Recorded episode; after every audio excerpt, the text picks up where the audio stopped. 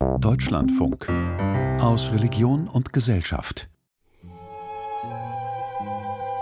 Sieh, wie schwer der trostlos trübe Himmel auf dem Bild lastet. Fast scheint es, als wollte er sich immer tiefer hinabsenken.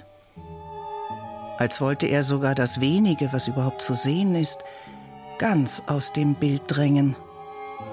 Den schmalen, dunklen Streifen Meer, den schmalen, hellen Streifen Sand vorn im Bild. Glaubendes Schauen. Caspar David Friedrichs Bild Der Mönch am Meer. Eine Sendung von Astrid Nettling. Und sieh, wie winzig klein auch die dunkle Gestalt ist, die da ganz allein auf dem hellen Dünensand steht. Geradezu verloren wirkt sie angesichts des übermächtigen Himmels. Mit dem Rücken zum Betrachter schaut sie auf das bewegte Meer. Sinnend hat sie ihre rechte Hand ans Kinn gelegt. Der Mönch am Meer zählt zu den Hauptwerken im Schaffen Caspar David Friedrichs. Zwischen 1808 und 1810 ist das Gemälde entstanden. Es ist ein Querformat, 1,10 Meter hoch und 1,71 Meter breit. Der Kunstwissenschaft gilt es als das kühnste und innovativste Bild der deutschen Romantik, gilt geradezu als Inbegriff eines modernen Bildes, als eine deutungsoffene Herausforderung für seine Betrachter. Der Maler selbst hätte letzterem womöglich zugestimmt. So heißt es in seinen Aufzeichnungen Ein großes Verdienst und vielleicht das größte eines Künstlers ist es, geistig anzuregen, und in dem Beschauer Gedanken, Gefühle und Empfindungen zu erwecken, und wären sie auch nicht die seinen. Am 5. September 1774, vor 250 Jahren, wird Caspar David Friedrich als sechstes Kind in einem streng protestantischen Elternhaus in Greifswald geboren, einer kleinen Hafenstadt an der Ostsee. Als 20-Jähriger beginnt er ein Kunststudium an der Kopenhagener Akademie. Danach lässt er sich in Dresden nieder. Seiner Neigung sowie seiner Begabung folgend entscheidet er sich für die Landschaftsmalerei. Und früh wird ihm klar, dass er etwas ganz anderes mit seiner Kunst will, als das, was ihm die herkömmliche Malerei vor Augen führt. Ich glaube, dass die Landschaftsmalerei ihrem Ziele schon näher gestanden hat als gegenwärtig, wo man durch Anhäufung von Gegenständen aneinander, hintereinander und übereinander die Bilder überladet. Sieh, wie leergeräumt das Bild ist. Fast nur Himmel ist geblieben. Und sieh, wie endlos weit das Blickfeld nach beiden Seiten hin aufgezogen wurde. Alles scheint ins Grenzenlose zu verlaufen. Der helle Uferstreifen, der dunkle Meeresstreifen darüber. Radikal hat Caspar David Friedrich sein Bild auf vier Elemente reduziert. Auf Strand, Meer, Himmel, Mensch.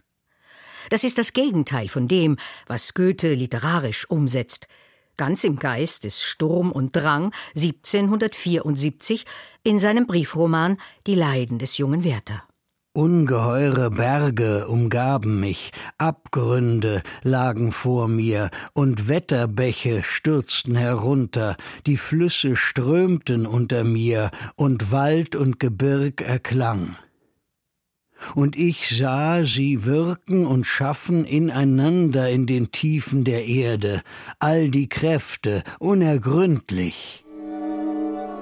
Nein, nichts dergleichen bietet sich der einsamen Gestalt dort am öden Strand dar. Gewiss, sie schaut auf das Meer. Aber hat sie überhaupt einen Blick dafür? Auch scheint sie ohne Gehör für das Möwengekreisch um sie her, als würde nichts als Stille sie umgeben. Tosende Stille. In aller Stille ist auch sein Bild entstanden, ist gereift, während seiner ausgedehnten Wanderungen vor allem über die Insel Rügen. Sie gibt dem Blick des Malers auf eine schier grenzenlose Weite frei. Im Herbst 1810 bekommt der 36-Jährige die Gelegenheit, sich zum ersten Mal an der jährlichen Ausstellung der Berliner Kunstakademie zu beteiligen. Unter anderem schickt er auch sein kurz zuvor vollendetes Bild nach Berlin. In einem Brief beschreibt er es einem Freund. Es ist ein Seestück. Am Strande geht tiefsinnig ein Mann im schwarzen Gewande. Möwen fliegen ängstlich schreiend um ihn her, als wollten sie ihn warnen, sich nicht aufs ungestüme Meer zu wagen. Dies war die Beschreibung. Nun kommen die Gedanken. Und sennest du auch vom Morgen bis zum Abend, vom Abend bis zur sinkenden Mitternacht. Dennoch würdest du nicht ersinnen, nicht ergründen das unerforschliche Jenseits. Ist es das, worüber er nachsinnt, dort am schmalen Uferstreifen, beim Anblick von Meer und wolkenverhangenem Himmel? Dass er nachsinnt über das so aussichtslose, wie anmaßende Unterfangen, als sterblicher Mensch in seinem Erkenntnisstreben über seinen begrenzten Horizont hinaus zu gelangen? Was heilige Ahndung nur ist, nur im Glauben gesehen und erkannt, endlich klar zu wissen und zu verstehen. Törichter Mensch, voll eitlem Dünkel. Caspar David Friedrichs Worte erinnern an die Formulierung des Theologen und Philosophen Friedrich Schleiermacher, wonach das Wesen der Religion Anschauung und Gefühl sei. Spekulation ohne Religion dagegen sei verwegener Übermut. In seinen Reden über die Religion schreibt Schleiermacher Religion begehrt nicht, das Universum seiner Natur nach zu bestimmen und zu erklären wie die Metaphysik. Anschauen will sie das Universum, in seinen eigenen Darstellungen will sie es andächtig belauschen, von seinen unmittelbaren Einflüssen will sie sich in kindlicher Passivität ergreifen und erfüllen lassen. Wissenschaft ist Spekulation. Religion ist Sinn und Geschmack fürs Unendliche. Schau noch einmal auf die dunkle Gestalt am Ufer. Mutet sie nicht an wie ein mahnender und zugleich ahnungsvoller Fingerzeig angesichts des Unendlichen? Wie die empfindsame Feder eines Seismographen, um noch die allerfeinsten Bewegungen des Universums zu empfangen? Ob Caspar David Friedrich die Schrift Schleiermachers gelesen hat, sie erscheint 1799 in einer ersten Auflage, ist nicht überliefert. Wohl aber heißt es in den Aufzeichnungen Friedrichs über die Kunst Hüte dich vor kalter Vielwisserei, vor frevelhaftem Vernünfteln. Bewahre einen reinen, kindlichen Sinn. Heilig sollst du halten jede reine Regung deines Gemüts. Heilig achten jede fromme Ahndung. Denn sie ist Kunst in uns. Dass Religion und Kunst wie zwei befreundete Seelen nebeneinander stehen, wie Schleiermacher betont, darin stimmen Philosoph und Künstler überein. Beide kannten sich zudem. Der sechs Jahre ältere Schleiermacher war auch mit der Planung der Berliner Ausstellung betraut, in der der Mönch am Meer erstmals gezeigt wurde. Zuvor besuchte er dafür den Maler in seinem Dresdner Atelier. Dort wird er auch den Mönch am Meer gesehen haben. Es war jedoch nicht Caspar David Friedrich, sondern ein prominenter Besucher der Ausstellung, der dem Bild, wenn auch unbeabsichtigt, seinen Namen geben sollte. Der Schriftsteller Clemens Brentano. Seiner Besprechung des Bildes für die Berliner Abendblätter gibt er den Titel Empfindungen vor Friedrichs Seelandschaft, worauf ein Kapuziner. Seine Eindrücke beim Betrachten beschreibt er so. Herrlich ist es in einer unendlichen Einsamkeit am Meeresufer unter trübem Himmel auf eine unbegrenzte Wasserwüste hinauszuschauen. Dazu gehört gleichwohl, dass man dahin gegangen sei, dass man hinüber möchte, dass man es nicht kann. Dazu gehört ein Anspruch, den das Herz macht, und ein Abbruch, den einem die Natur tut. Gleich zu Beginn schlägt Brentano, einer der Hauptvertreter der Heidelberger Romantik, das Thema romantische Sehnsucht an. Dieses mit Verlangen und Wehmut gepaarte Gefühl, das den Menschen beim Anblick der erhabenen, aber unerreichbaren Natur überkommt. Auch die Landschaftsmalerei wusste diese Empfindung zu bedienen, wenn sie den Betrachter in die gemalte Natur hineinzieht und ihn einlädt, dort seiner Sehnsucht freien Lauf zu lassen. Dies aber, so Brentano, sei vor dem Bild Friedrichs ganz und gar unmöglich. Das, was ich in dem Bilde finden sollte, fand ich erst zwischen mir und dem Bilde, nämlich einen Anspruch, den mein Herz an das Bild machte, und einen Abbruch, den mir das Bild tat, indem es denselben nicht erfüllte. Und so ward ich selbst der Kapuziner, das Bild ward die Düne, das aber, wo hinaus ich mit Sehnsucht blicken sollte, die See, fehlte ganz. Denn das Bild verweigert den Eintritt und damit jegliche Illusion, sich an einem Meeresufer zu befinden. Es lässt den Betrachter draußen vor der Leinwand stehen und wirft ihn so auf sich selbst und auf seine Erwartungen zurück. Ja, sieh genau hin. Es ist nur ein Bild. Strand, Meer und Himmel sind nur farbige Flächen. Denn sieh, es gibt hier keine Perspektive, keine räumliche Tiefe, in die der Betrachter hineingeführt wird. Sein Blick trifft bloß auf die gerade Horizontlinie, wo Meeres- und Himmelsfläche aneinanderstoßen. Bloß auf die abfallende Uferlinie, die rechts und links ganz aus dem Bild zu laufen scheint. In seinen Aufzeichnungen hat sich Caspar David Friedrich in scharfem Ton gegen die illusionistische Naturnachahmung gewandt, wie sie zu seiner Zeit verbreitet war. Wenn der Maler mit seiner Nachahmung täuschen will, als sei er ein Gott, so ist er ein Lump. Ein Bild muss sich gleich als Bild, als Menschenwerk darstellen, nicht aber als Natur täuschen wollen. Sein Mönch am Meer löst dies konsequent ein. Und nicht wenige Betrachter dürften den Eindruck gewonnen haben, als wollte das Bild ihnen und ihrer Sehgewohnheit regelrecht Gewalt antun. Davon zeugt die Ergänzung, die ein anderer Besucher der Ausstellung, und zwar der Dichter Heinrich von Kleist, dem Text Brentanos hinzugefügt hat. Da das Bild in seiner Einförmigkeit und Uferlosigkeit nichts als den Rahmen zum Vordergrund hat, so ist es, wenn man es betrachtet, als ob einem die Augenlider weggeschnitten wären.